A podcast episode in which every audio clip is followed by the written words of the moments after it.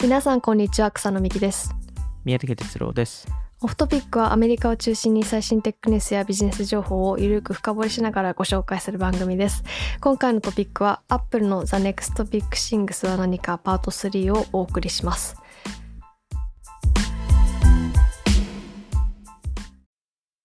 はい今回でパート3っていうことで。はい長々とやってますけど。いやいやいやいや。前回が広告アプリストアの話？そうですね。あのサービス事業の、まあ、ちょっと説明をしてでアプリストアの話をしてその前がプロジェクトプロジェクトタイタンと ARVR ですね、えーの話をしたかと思うんですけど、まあ、前回のそのアプリストアっていうのはもうちょっと短期売り売上っていうのがいいのか分からない分からないですけど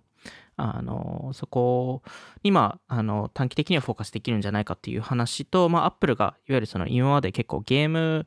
えーアプリからのあのアプリストアの売り上げを、えー保っていたのが、えーまあ、これから他の領域にも広げていくんじゃないかという話をあの前回の最後にしましたけど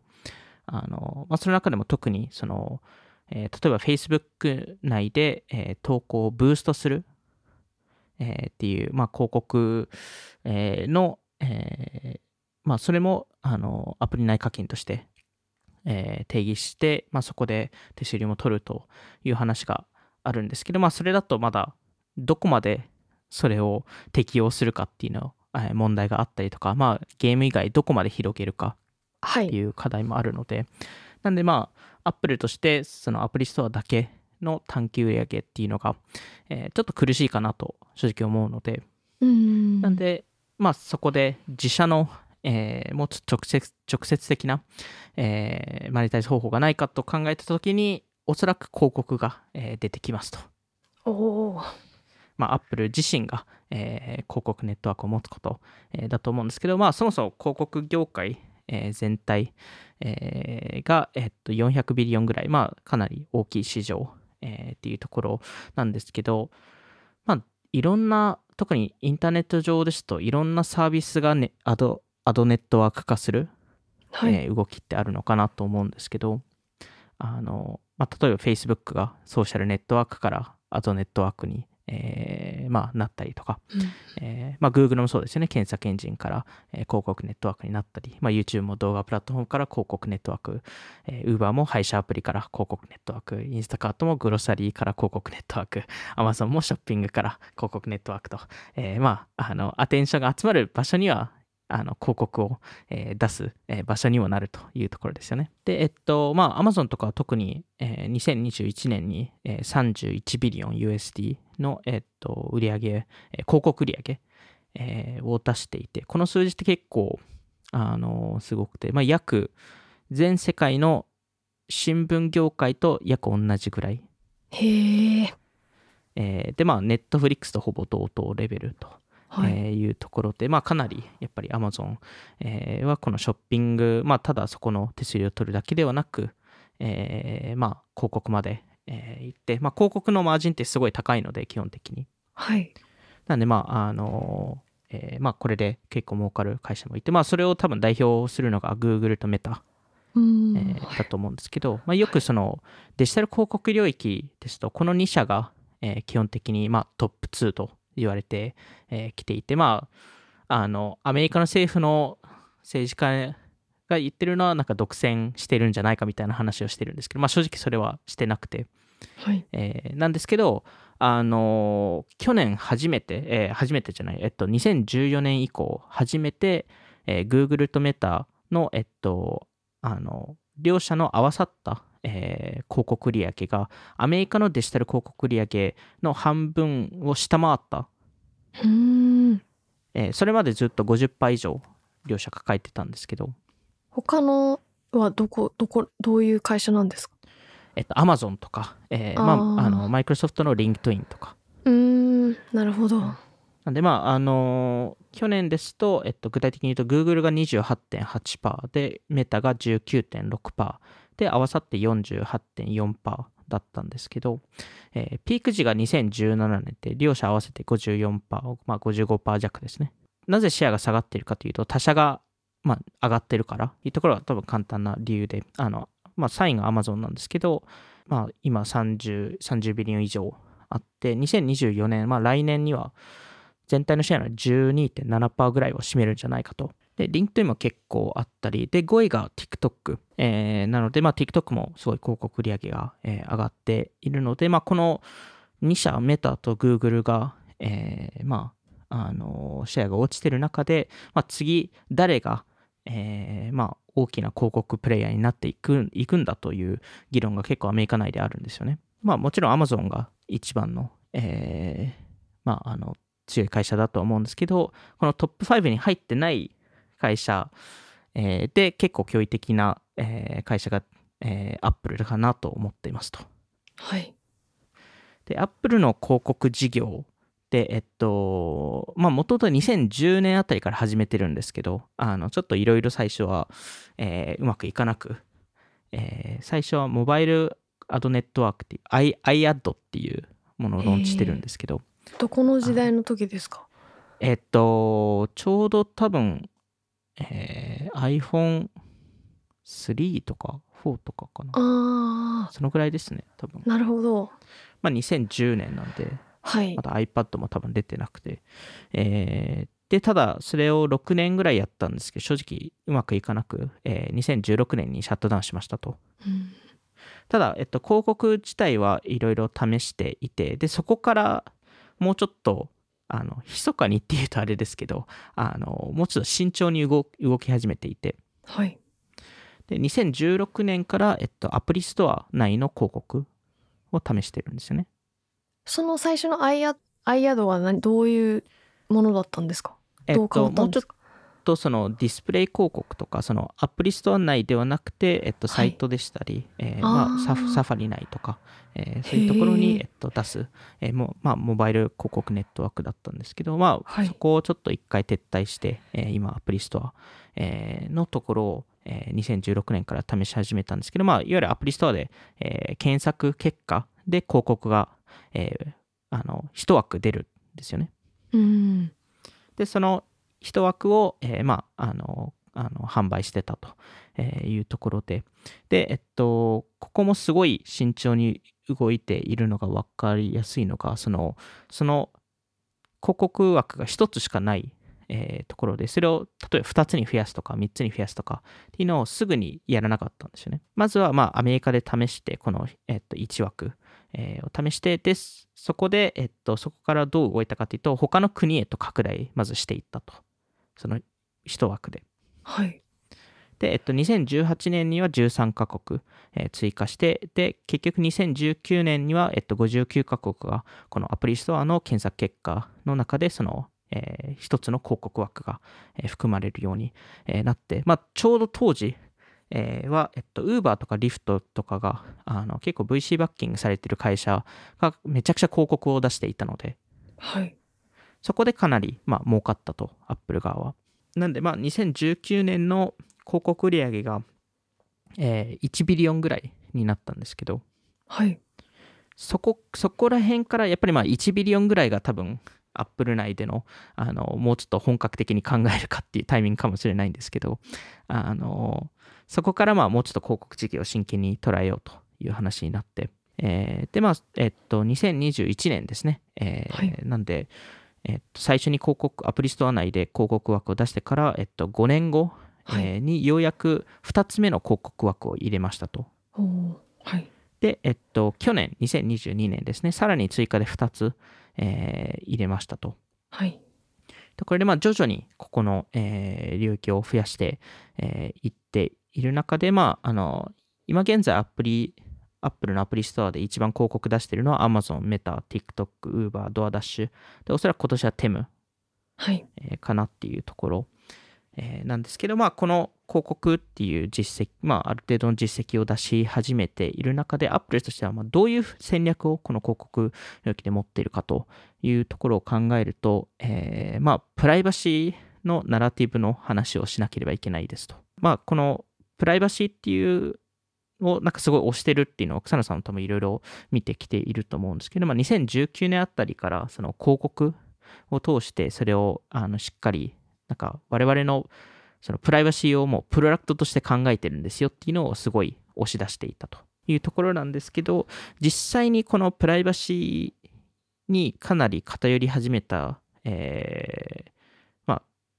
あ、あの、のを出して、エビデンスとして出しているのが2014年。はい。で、えっと、ティム・クックさんが、あのえー、まあ、あのオープンなレターを出したんですけど、そこで、あのいわゆる広告ドリブンな会社、まあ、主におそらくですけど、メタとか、えー、そういうあの会社を指摘してたと思うんですけど、えー、そそういう SNS、あの広告ドリブンな、えー、サービスでは、えー、プロダクトはそのサービスではなくて、プロダクトはユーザーだと。はい、ユーザーが利用されてますと。はい。いうのを結構、えー、厳しく、えー、書いたんですよね。はい。で、まあそこから、えー、いわゆるアップルは、それに対してちゃんと戦う会社になりますと。はい。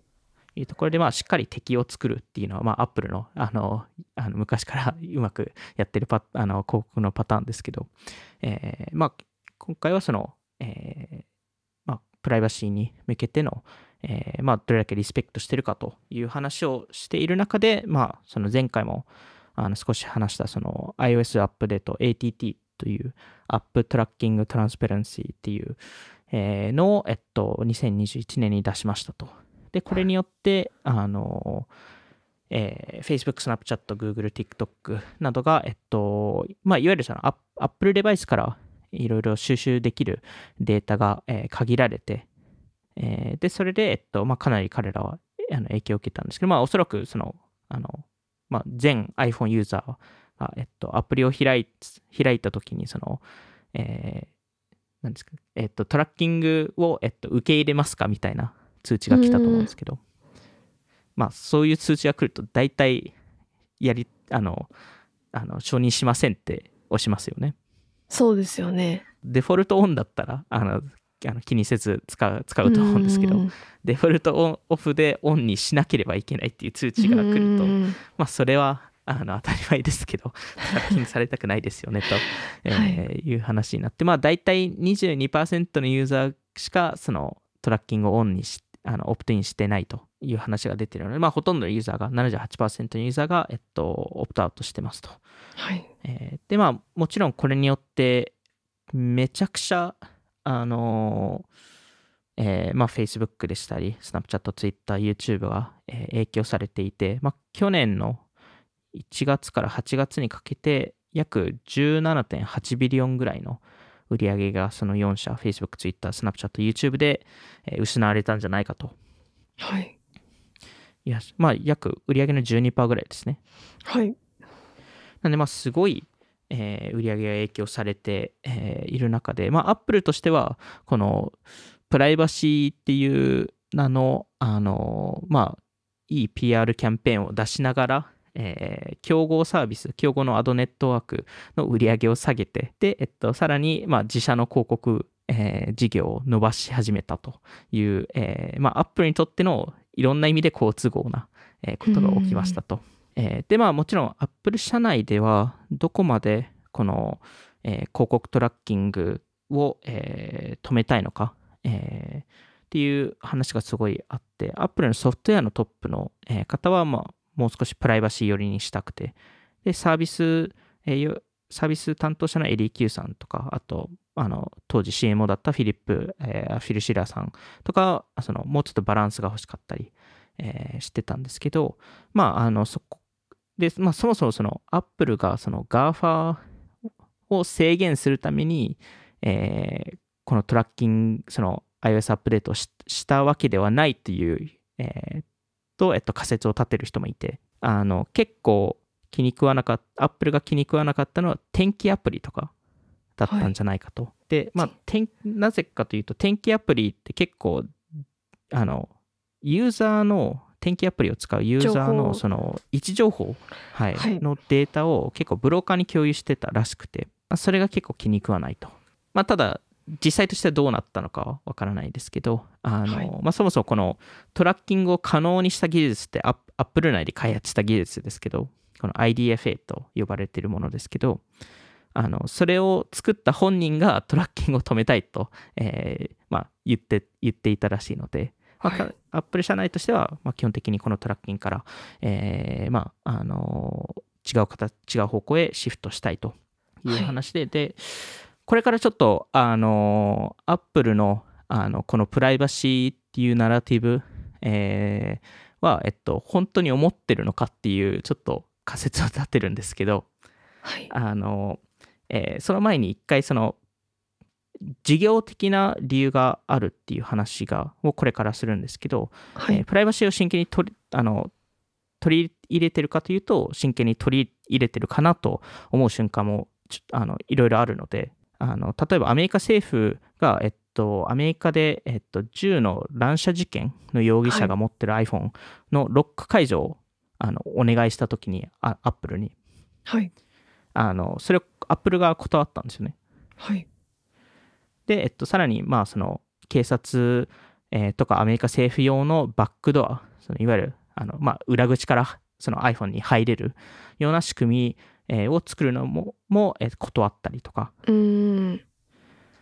あと、去年末ですね、えっと、Apple の、えっと、写真アプリとか、ノート、えーメモアプリとか、あと iCloud のバックアップを全部暗号化して、はい。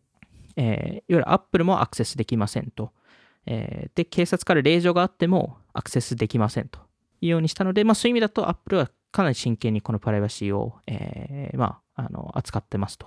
いうところ、えーなんですけど、あのまあ、同時に、えー事業的なこのナラティブっていう意味合いだと、えー事業的な理由もあって、えーはいまあ、そもそも2021年、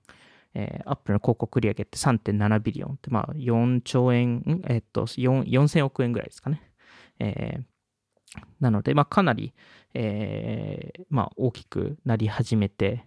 えーいるというところで、えっと、まあ、ちょっとアプリストア内でまだまだちょっとあの改善ポイントが必要なんですけど、結構競合のサービスが、あの、競合サービスの広告が出るケースって多いんですよね。例えば、最近そうか分かんないですけど、あの B リアルって検索すると、インスタグラムの広告が出てきたり、あー確かに確かにありますよね。はい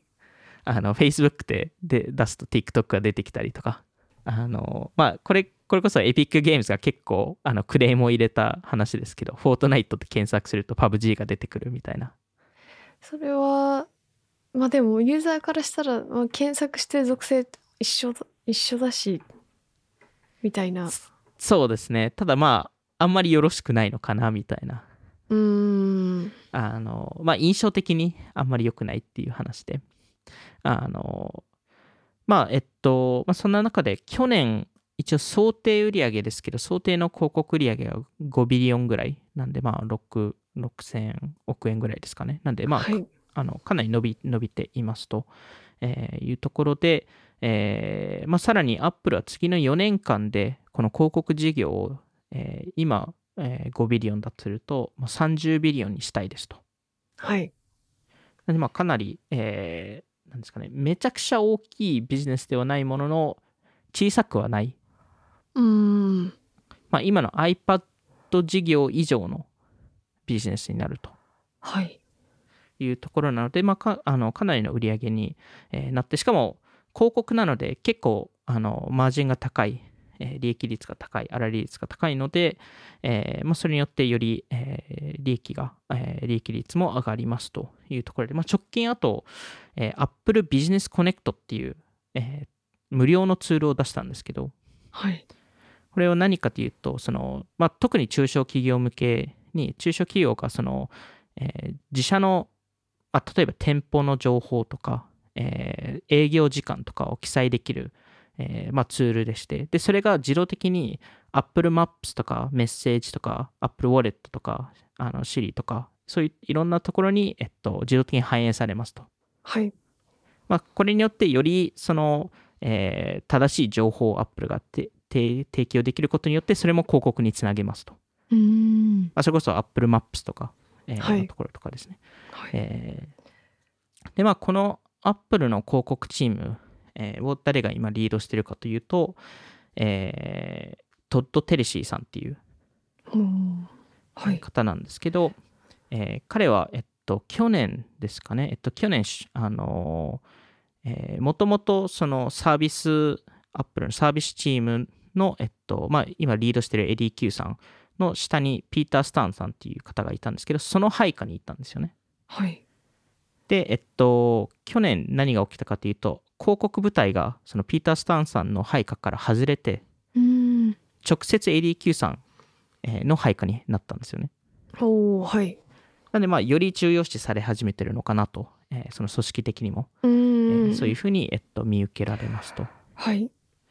で、同時に、えっと、去年、えー多分フィナンシャル・タイムズが報道したと思うんですけど、えっと、アップルが広告チームを、え2倍にしたいですと。はい。で、今現在250人ぐらい、えーまあ、去年末時点ですね、250人ぐらいいたのが、アップルのキャリアサイトを見ると、追加で200人ぐらい採用してますと。はい。で、まあ、ほとんどがアメリカなんですけど、えっと、少なくとも27、えーポジションがヨーロッパ、12ポジションが中国、12ポジションがインド、えー日本は4人、で、シンガポールが2人、えーっていうところなので、まあ、ちょっと全世界でも、えーいろいろ広告っていうチームを、えー強化したいという話の中で、まあ、どこにアップルは、まあ、今主にアプリストアですけど、どこに広告を、えー連携できるかというと、まあ、まず、Apple News とかですよね。まあ、そういうとこ、まあ、そこは、や Apple News って音声をやってるんですけど、音声とテキストをやってるんですけど、動画ってやってなくて、音声やってるんですね。ああ、そっか、ポッドキャストか。はい、ポッドキャストもやってるので、確かに。なんか動画やってないのはちょっと不思議なんですけど、あの、まあ、もしかしたらちょっと、まだ Apple News でめちゃくちゃ人気ではないので、まあ、めちゃくちゃ人気ではないっていうものの1.25億人の MAU がいるんですけど、あんまりめちゃくちゃ使ってる人ってそこまで見かけない気がするんで、はい。えーっと、まあ、あの、そこ、Apple News もあれば、まあ、すごいわかりやすいところで言うと、Apple Maps ですね、地図アプリ。えーっと、まあ、モルガン・スタンレーの、えー予測だと、Google Maps は、えっと、今年、えー10ビリオンぐらいの売り上げを出すんじゃないかと、広告で。はい。えーで、まあ、Apple がもし同じぐらいの価格感で、えーできると、えーすると、で、今、まあ、10分の1から5分の1ぐらいの、えーユーザー数がいると考えると、年間1ビリオンから2ビリオンぐらいの,、えあの売り上げになりますと。で、まあ、ここ時点でもうすでに大きな、えー売り上げチャンスが、えーあるのと、あとはまあ Apple TV プラスとかですよね。はい。あのまあ、特にさ最近あの、えーまあ去年か、えっと、メジャーリーグサッカー、あアメリカのサッカーリーグとも連携してうん、そこの配信に合わせて、まあ、広告枠を出すと。はい。いうところだったり、あとは、ポッドキャストとかですね、まあ、ここは Spotify の事例があるので、それに合わせて、えー Apple もそこのマネタイズをするんじゃないかと。おーサブスクリプションの他にっていうそうですね、広告。うーん。っていうところをもうちょっと強化するみたいなとところはまあ全然可能かなと。あのそれを実際やるかどうかはあれですけど、あのまあ将来的に広告事業を伸ばしたければ多分そういう領域にも入ってくるんじゃないかと、はい。えーいうところで、まああの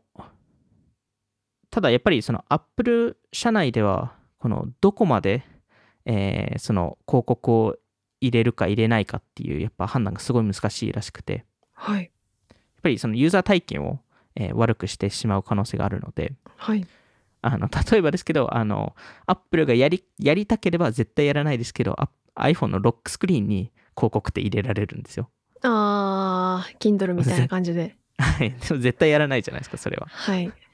なんで、まあ、あの、そこの判断とかすごい、えー難しくて、えーそれこそ2018年に、あの、Apple のスポットライト、はい。えーで、まあ iPhone 内の検索バーとかあるんですけど、そこに広告を出そうかっていう話があったらしいんですけど、そこも経営経営メンバーが止めて、うーん。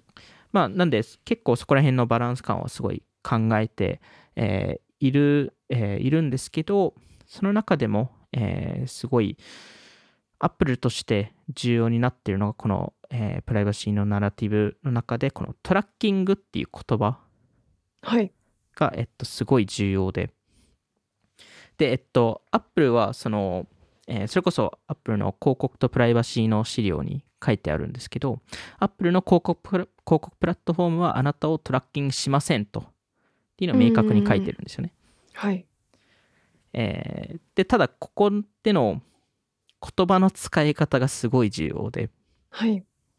トラッキングってどういう意味なんだっていうところなんですよね。で、これが、えっと、すごい重要な理由は、その iOS のアップデートをして、それで、あの、いろんな EC ブランドですね、まあ、Facebook とか、えー、YouTube とかがあの悪影響を受けたのも、このトラッキングっていう言葉によって影響を受けてるんですよね。はい。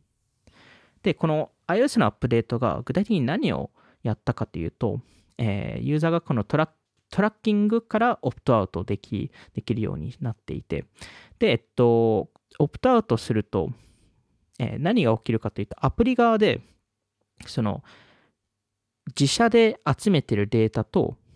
第三者のデータを合わさって広告のターゲティングができないっていう。これがこの iOS のアップデートの、えー、まあそのトラッキングからオプトアウトするっていう意味合いなんですよ。はい。で、これってすごい重要で、はい。あの、まあ、いわゆるその、アップルが言ってるのは、その各アプリ、例えばまあ Spotify でも、あのいろんなメタでも、あの Facebook でも Instagram でも、そのユーザーのデータ集めていけませんっていうのを言ってないんですよ。ただ、そのアプリ内で集めるデータと第三者からあの集めるデータを一緒にしてターゲティングしてはいけませんと。そこの、まあ、例えば iPhone の、えっと、iPhone から取れる位置情報データとか、それを合わせてはいけませんと。はい。いう話をしていて、いわゆる Apple が何を、えー、示しているかというと、ファーストパーティーデータ、えー、とサードパーティーデータ、第三者と、まあ、自社のデータの、えっと、取り扱いを別々にしてくださいと。はい。で、これって、すごい重要なポイントで、ファーストパーティーデータ、自社データを持ってる会社の方が圧倒的に強くなるんですよね。まあ、いわゆる第三者のデータを使って、いわゆる、あの、あの、と自分、自分のデータをあの合わさってトラッキング、あの、広告を出せないので。なんで、自社データだけであれば広告出していいんですよ。じゃあ、誰がこのファーストパーティーデータを大量に持ってるかというと、もちろん Facebook とか Snapchat とかは多少なり、あの、アプリ内で、まあ、ユーザーがいろんな動きをするので、そこのデータを活用して、えー、まあ、データ集められているんですけど、圧倒的にデータ持ってる人って Apple で、はい。で、多分ここで重要になってくるのは、Apple が何をファーストパーティーデータとして定義してるか、自社のファーストパーティーデータですね。はい。で、これは実際に Apple のプライバシーあの資料を見ると、実際記載してるんですよね。で特にその広告のターゲティングで使っている、えー、まあ、データセット、はいまあ、こういうデータを使ってますっていうのを記載しているんですけど、えー、そこが4つ、えー、主に4つあって、えっと、1つがアカウント情報。うんまあ、Apple ID とかですよね。はい。あとは、まあ、そそこに、えっと、記載している、えー、まあ、属性情報とか、まあ、住所とかそういうのがあれば。で、えっと、2つ目が、えっと、アプリストア内のデータ。はい。なんで、まあ、アプリストアで検索したりとか、えー、何をダウンロードしたかとか、えー、それが全部、えー、Apple の、えっと、自社データですと。まあ、それはわかるじゃないですか。はい、Apple のアプリストアなんで。えー、で、3つ目が、えっと、Apple、えー、のデバイス情報でしたり、あと Apple の他のあの自社アプリ、まあ、例えば Apple News とか、えー、のデータを、えっと、使いますと。まあ、それもわかるじゃないですか、はい、自社のアプリなんで。はい。4つ目がちょっと不思議で、はいえー、アプリ内の取引データを使いますと。取引データあえっと、アプリ内課金ですね。をアップルは自社のデータとして扱っていますと。へえ。で、これってちょっと不思議じゃないですか。サードパーティー。いわゆる、その、アップルが作ってないアプリなんですけど、はい。えー、例えば、まあ、Spotify、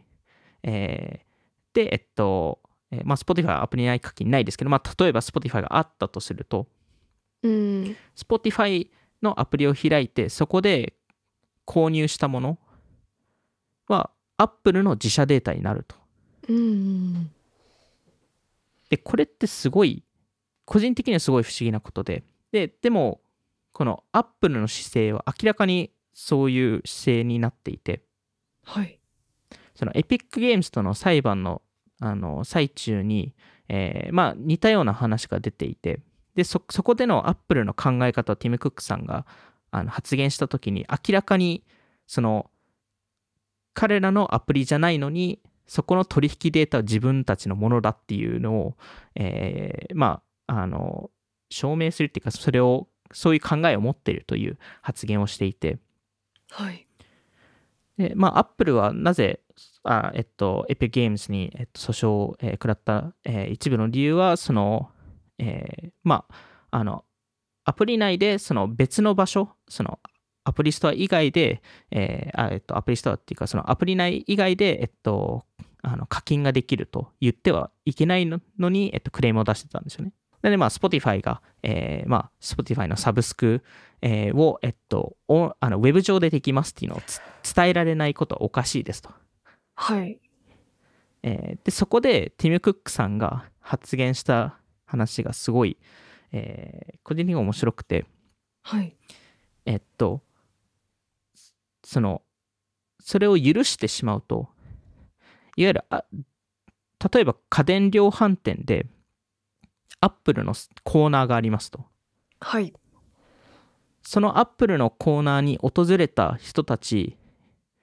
に、えっと、そこで買うのではなくて、アップルの、アップルの店で iPhone 買ってくださいと言ってると同じことですというのを発言したんですよね。はい。で、それを考えると、えっと、アップルは自分たちのことをこの家電量販店だと思っていて、えー、なんで、そこの全部の、えー、お店のデータとか、えー、お店各コーナーの売り上げは自分たちの、えー、ものとして扱っているんじゃないかと。まあ、ただ、えー、一スペースを与えているだけですと。はい。っていう形だからこそ、このアップルはそのアプリ内課金をすべて、えー、自社のデータだと思っていますと。うーん、まあでも手数料の話もそうですもんね。うん。その売り場貸してあげてるから、うん、手数料いただきますっていう理論と同じですよね。ま、全くそうですよね。なんで、そこを、えっと、売り場を提供してるから全部自分のものなんですよっていう考えが、えっと、まあ、個人には問題だと思っているんですけど、えーはい、で特に問題なのはあの別のアプリストアがあればいいんですよ。うんただ、アップルでアプリ出すためには、アップルのアプリストアを通さないといけない。はい。っていうことは、アップルが全アプリ内課金のデータを持つことになってしまう。うん。で、しかも、アップルは別にそのデータを使っていいかっていう、えー、許可をユーザーから別にもらってないし、えー、で、えっと、そうですね。なんで、まあ、彼らとしてこのトラッキングっていう言葉が、その、第三者とそのファーストパーティーデータを合わさったものなので、なので、アップルが広告出すときには、トラッキングって言わないんですよね。パーソナライズって言っていて。ああ。だってトラッキングは第三者を含めたものなんで。はい。彼らの、あの、あの定義、トラッキングっていう定義からすると、あの、あの当てはまらない。はい。っていうところで、まあ結構これは、えー、アップルからすると、すごい、えー、大きな、えー、まあ勝手に定義を作って、それによって自社がすごい、えー、まあ、マネタイズできて、他社がすごい儲かりづらくなる。はい。えー、っていう、えー、っと、まあ、手法っていうか、まあ、ビジネス戦略でもあるので、まあ、そういう意味、ビジネス戦略で考えると、すごく、すごいうまくて、フェアかアンフェアで言うと、若干アンフェアに寄ってるんじゃないかとっていうふうに個人的に思ってしまうんですけど、はい。あの、でも、これによって大量のデータをアップルが集められるので、ただ自社のアプリ内、えー、その自社が出すアプリとか、その iPhone のデータだけでも多いんですけど、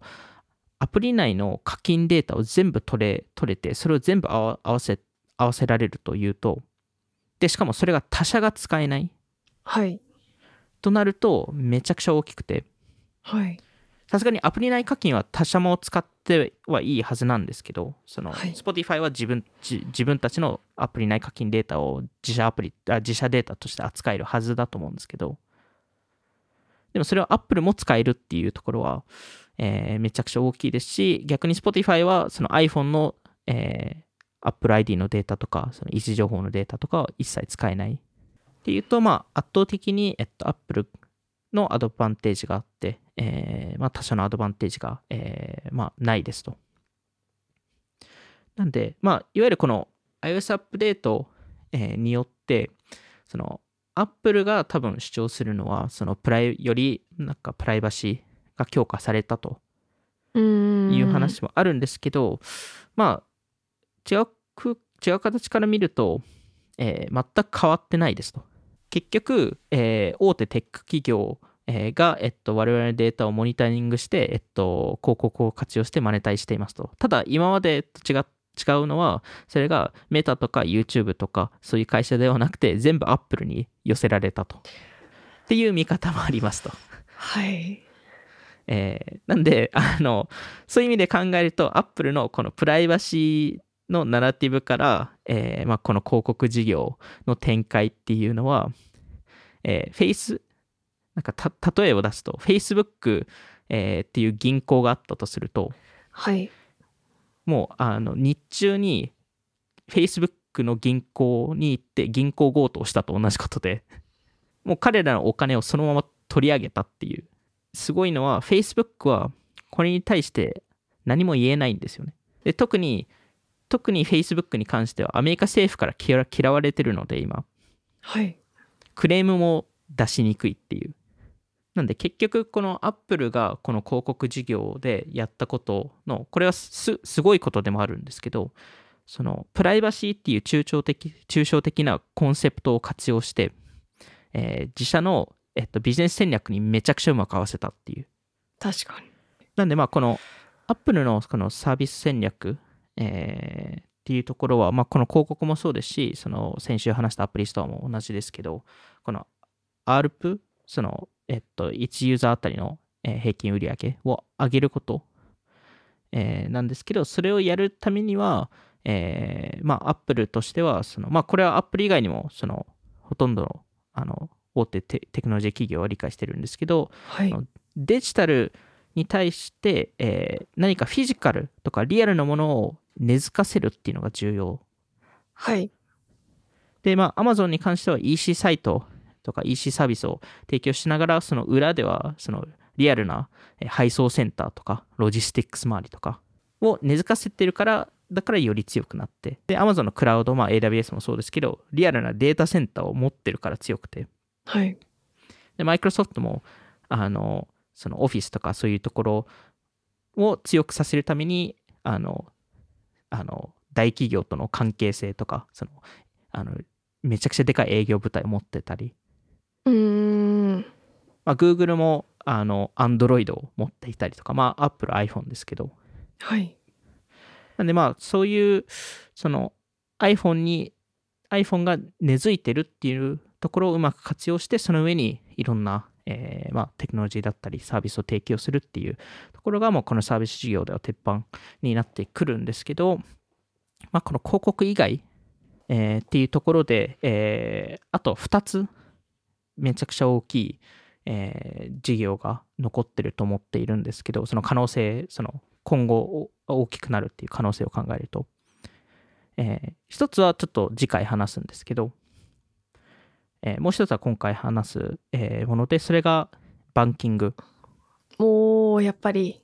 そうですね。アップルが、えーまあ、銀行的な、えー展開をするんじゃないかと。まあ、これはもう昔からも言われてますけど、うーんあのまあ、そもそも今もかなりの金融サービスを提供しているじゃないですか。アメリカだと Apple Pay めちゃ人気ですもんね人気ですよね。日本だとそこまでなんですかね。まあ多分扱ってる店舗数が少ないんですかね。もしかしたら。うーんとこまなんか PayPay とかそういううん LINEPay とかそういうのが人気な気もしますね確かに。確かに。まあ、アップルだと今現在提供して、えー提供しているもしくは提供予定の、えー金融サービスが、えっとまあ、まずアップルウォレットですよね。はいえーまあ、クレジット、デビット、ロイヤリティ、えーカード、えー ID チケットとか、えー扱ってるアプリ。で、えっと、Apple Pay、まあ、これがデジタル決済サービス。で、Apple カードですね。これはまだ、うんえーまだ日本来てないですよね。そうですね。はい。そうですね。そろそろ、そろそろじゃないかなっていう 言われてると思うんですけど、まあそれはずっと言われてるんで、んあの、えーあと Apple Cash、えーっていう、えーサービスだったり、Apple Pay Later、あの後払いサービスとか、Apple はい Pay Monthly Installment、まあこれはあの、えー月次で、えっと、月次払いとか、えーいうところと、あと Apple Tap to Pay ですね。そのコンタクトレスのけ決済、えー機能とか、はい。えーもやってるんですけど、まあ、この中で、あの、草野さんも言った通り、Apple Pay、えーが、えっと、まあ、すごい重要になってくるんですけど、2014年ですかね、Apple Pay をローンチしたの。はい。あの、すごい、ですかね、あの、日本だと、スマホで決済するのってもう昔からある機能じゃないですか。お財布携帯みたいなのありましたね。うん。うんあの、それこそスマホ前からあったじゃないですか。ああ、その、ガラケーでお財布携帯ありましたね。はい。なんで、あの、Apple Pay が出てきた時って多分日本ってそんなに驚いてないんですよね。ああ、なんかスマホで決済できるようになったんだみたいな。えあのー、アメリカはめちゃくちゃ大ごとになっていて、あもうこれは世界を変えるぞみたいな感覚に当時はなってたんですけど、えー、アップルがついにここ来たかってなっていたんですけど、えっと、正直最初のふあの、 Apple Pay の普及率ってすごい、えー悪くて、はい。えーっと、まあ、2014年にローンチしたんですけど、2017年時点、えーえーでは、えっと、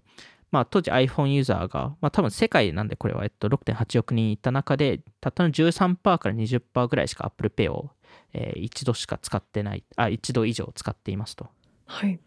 でまあ、かなり少ない、えー中で、まあ、それでも Apple は、この Apple Pay が後々、えー現金とかデビットカードとかクレジットカードをリプレイするんじゃないかと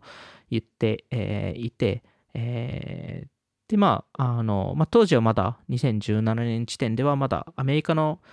あのリテール店舗の3分の1ぐらいしか Apple Pay を、えー受け入れてなくて、うーん。まあ、ウォルマートでさえ Apple Pay を受受け入れてなかったので、まあ、結構、えー時間がかかったんですけど、Apple はまあここれを、えーしぶとく、えー徐々に普及率上げてえーいったんですけど、で、なぜそこを、まあ、しぶとくできたかというと、もう社内データで明らかに、あの、ユーザーが一度でも使ったら満足度がめちゃくちゃ高かったというデータがあったので、まあ、とりあえず使ってもらうのを増やさないといけないっていう、えー勝負だったので、なんでまあ、あのしぶとく、えーやって、えっと、今だと多分9割ぐらいのアメリカのリテーラー Apple Pay を受け受け入れてるんですけど、あの、まあ、それによって普及率、Apple Pay をあの実際、えーあの発動させた iPhone の割合が、えーすごい、えー増えていて、これはちょっと予測、えーどっかの会社の予測ではあるんですけど、2016年に10たったの10%はい。だったのが2017年20%、おお。えー2018年、えーほぼ40%、2020年50%で、えー去年2022年は75%。何をやったんですか？まあ、しぶとく？あのしぶとく、えーその、あまあ、一つめちゃくちゃ大きいのは、その、単純にその、あの、扱ってる店舗数を増やしたっていう。店舗の営業をして、はい。そんな部隊が、営業部隊がいるんですね、アップルに。営業部隊もちろんいますね。へえ。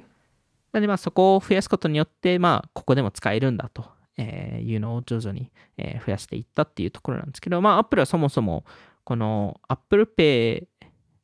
で、まあ、大体カードに紐づいてるので、その、えーそこのカードにさらに紐づいてる銀行から、えっと、手数料をもらう、えーっていう仕組みになっていて、で、これ、ここの売上の数字って正直取るのって、もう本当に予測でしかないので、えーまあ、ティム・クックさんもいくつかヒントを出してるんですけど、あの2019年の Q4、えー第 4,、えー4四半期時に、えっと、30億、30億取引数が Apple Pay 上であったり、まあ、はい。年年々2倍伸びていて、まあ、PayPal の4倍ぐらいのス、4倍以上のスピードで伸びているっていう話をしたりとか、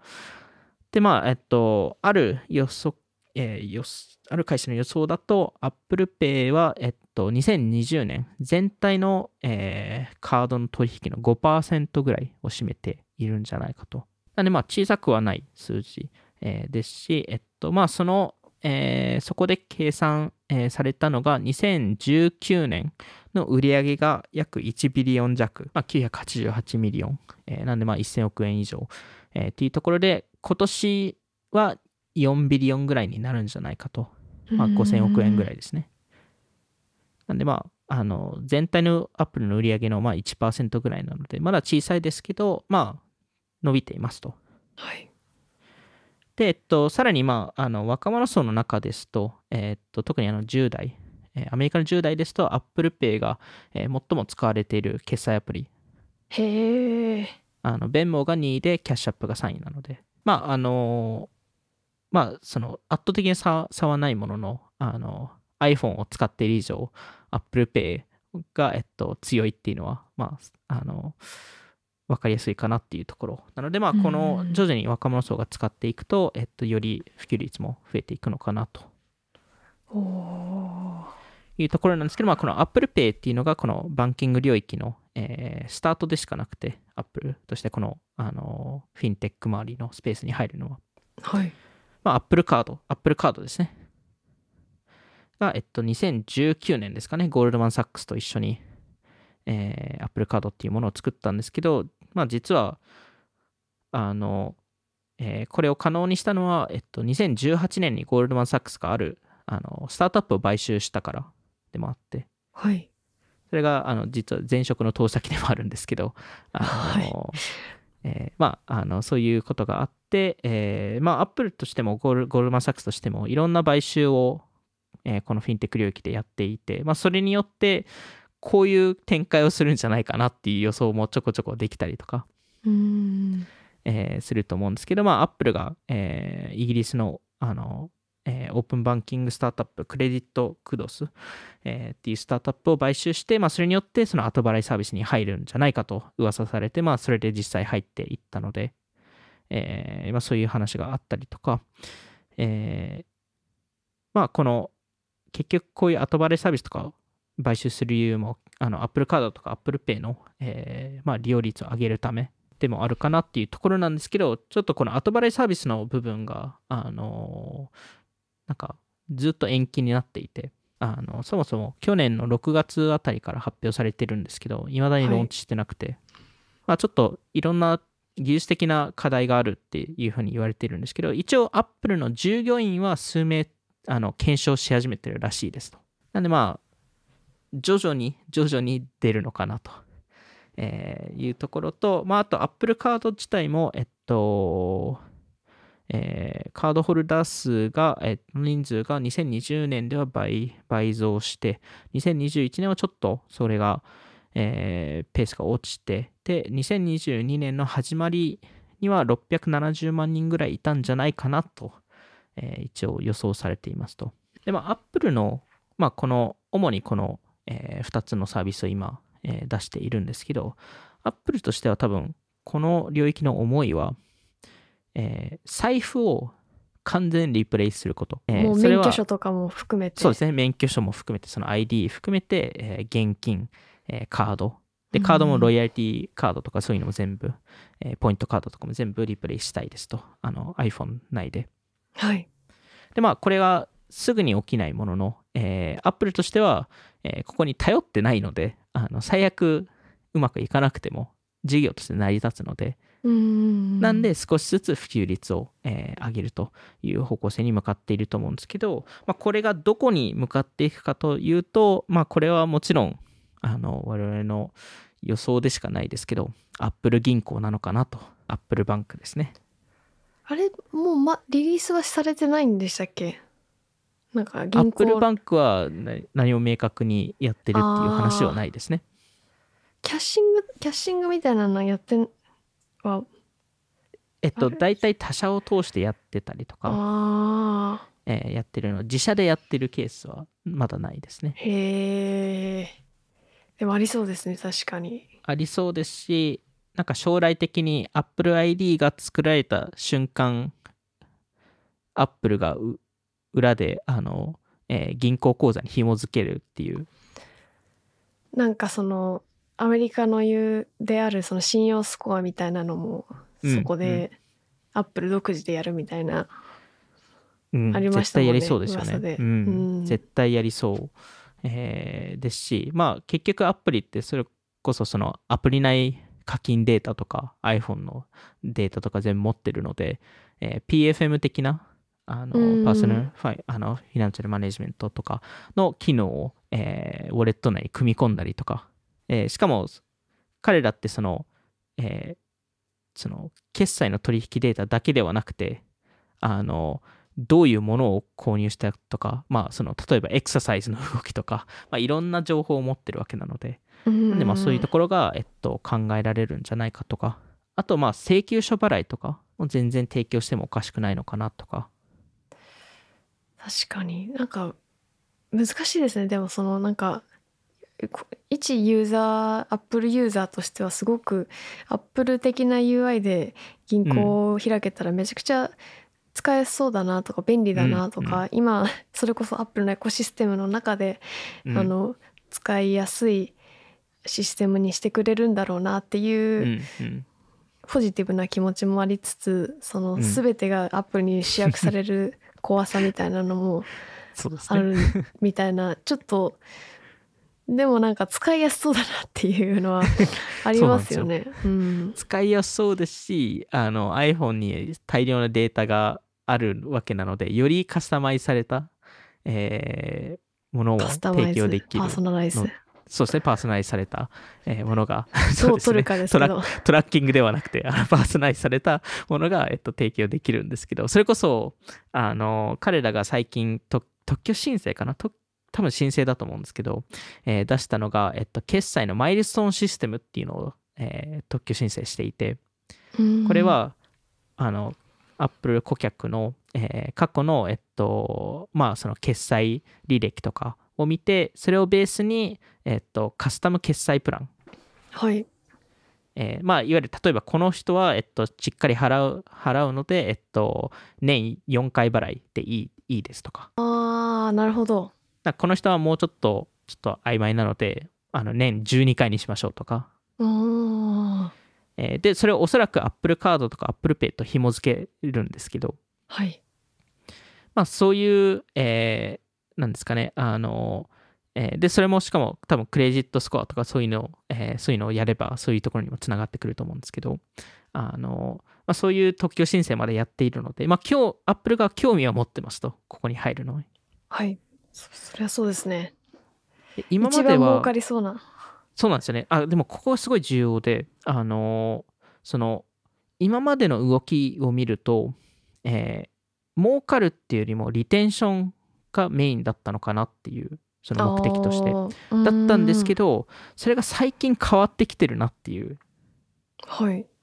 ところで、結構この草野さんが言う儲かる、このマネタイズっていう部分に、やっぱり傾き始めてるのかなと。で、それを、はい、えーそれが思ったきっかけが、アップルって今までのそのバンキングサービスを見ると、他社と連携してやってるんですよね。ゴールドマン・サックスとか？そうですね。あの、うん Apple Pay とカードは Visa、マスターカードとか、うんアップルキャッシュっていうのはグリーンドットっていう会社とやったりとかはいしているので、いわゆる他社のインフラを活用して、えーやってるっていうところなんですけど、去年、去年の夏にこの後払い、えーのサービスを発表するときに、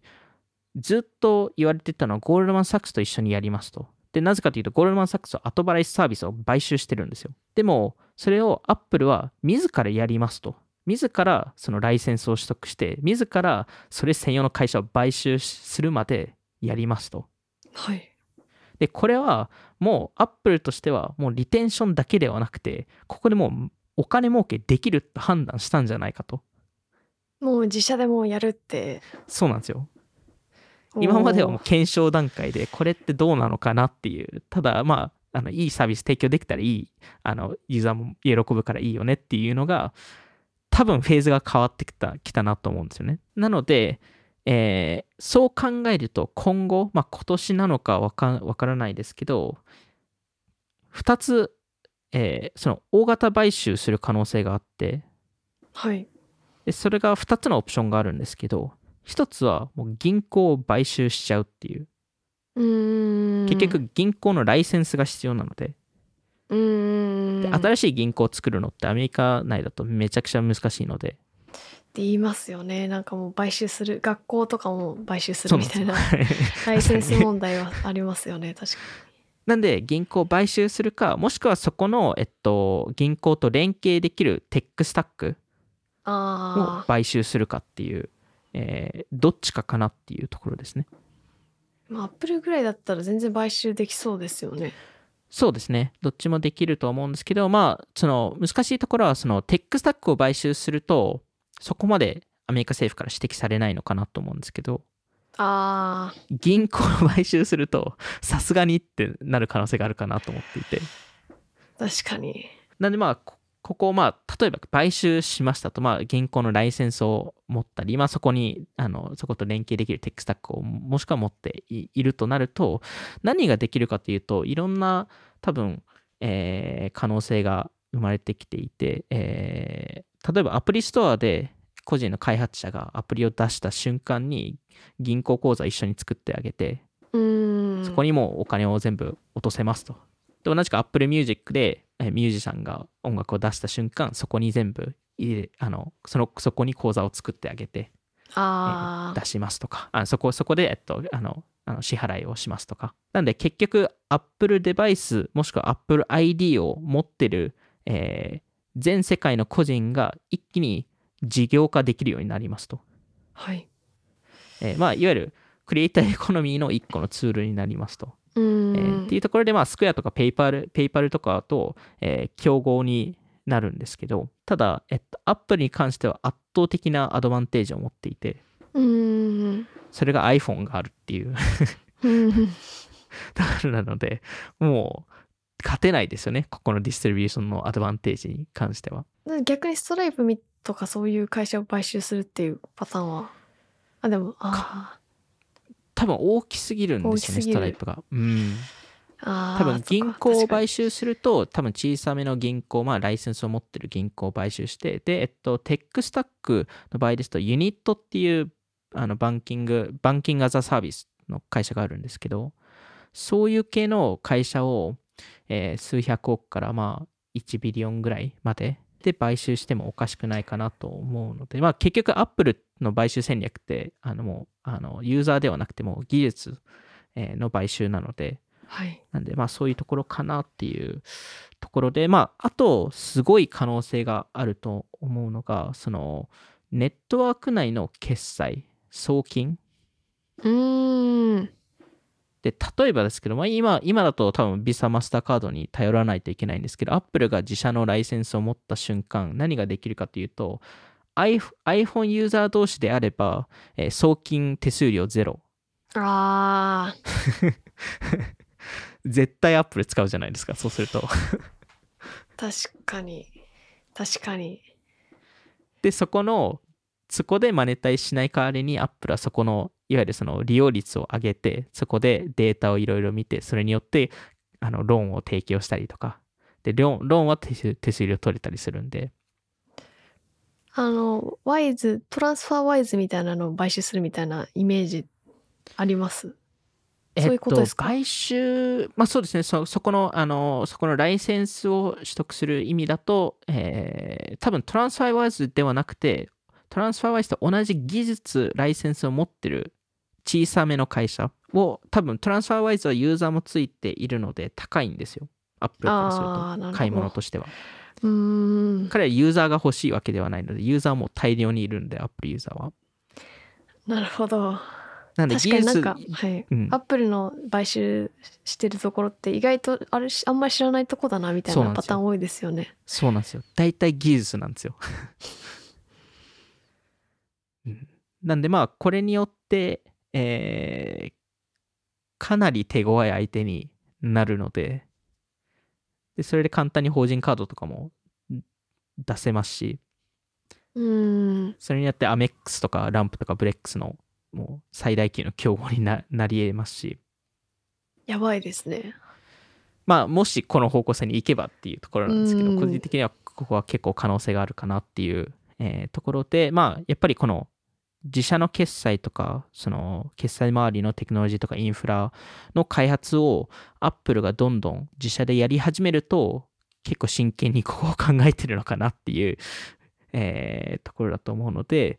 で、えっと、しかも草野さんが言ったように、このリテンションとあとお金儲け、えー、としてはめちゃくちゃ大きい、えー、めちゃくちゃ可能性を感じられるところなんで、それこそその広告でいう、その4年後に30ビリオンっていうのではない、もう桁が1個違うレベルのものになるので、まあ、そういう意味だと、えー、すごい、えー、大きいですし、しかも、まあ、さっきも言ったように、そのディストリビューションが圧倒的に強いので、その例えばスクエアのキャッシュアップって、この業界内ではかなりすごいとして言われてるのは、そのユーザー獲得コストがすごい低い。1ユーザーあたり20ドルって言われてるんですけど、これ業界内でもトップクラスで、Apple もそうそう iPhone がある時点、時点でっていう話なんで。へえ。まあやっぱりこのフィジカルにフィジ、フィジカルが根付いてると強いっていうところは、この、えー、まあ、あの、金融ビジネスでもあるのかなと。シンプルにでも本当に送金はなんでできないんだろうって逆に感じますね今思えば。今ちょっとライセンスの問題とか。なんか普通にそのVenmo とか、まあ、今日本だと PayPay とか割り勘しようっつって ID教えてってそれ手間すぎませんか？そうなんですよ。手間すぎるからなんか普通に iPhone かざしてちょっとここでピコーンみたいなことができたら一番シームレスなのに確かにそういうことできないのアップルできそうだなみたいな感じしますね。そうなんですよ。アップルだから多分できてしかも最近あの contactless のその Tap to Pay があるじゃないですか。うん。それを使うともうもう Apple Pay に行って額を入れてそれでかざすだけでうん。便利ですよね。うん。まあそもそも Apple Pay でし誰かが支払った瞬間そのえー、スプリットしますかっていう機能が出てあのオプションが出てそこで、ね、えー、全員タップその iPhone をタップすると、えー、あのわあのわ分けられてとか,、まあ、なんかそういうのを考えられますよね。うん、うん、まあなんでまあその全体的な話をすると、まあ、その広告事業っていうものが、えー、まあ、その短期的なところだと、えー、すごい可能性はあって、まあ、すでに伸びているので、ただ、ポテンシャルとしてはまだ、その iPad ぐらいの事業、まあ、iPad もでかいので、事業としては。ただ、その圧倒的にその次のめちゃくちゃ大きなものになるかというと、ちょっとアップサイドのリミットがあるかなと。まあ、特にこのアプリとしては、そのユーザーの満足度とのバランスが必要なので。ただ、まあ、広告事業をやる理由って、その売上だけではなくて、利益率が高いので。はい。なんで、えっと、彼らとしてはこの30ビリオン、その iPad での30ビリオンの売り上げと、えー、広告事業の30ビリオンの売り上げだと圧倒的に広告事業の売り上げの方が利益率高いので、なんで利益ベースとするとかなり重要なサービスにあの事業になりますと。うん。えー、っていうところでこの広告、えー、っていうところは引き続き、えー、やっていくんですけどその中長的にめちゃくちゃ大きい、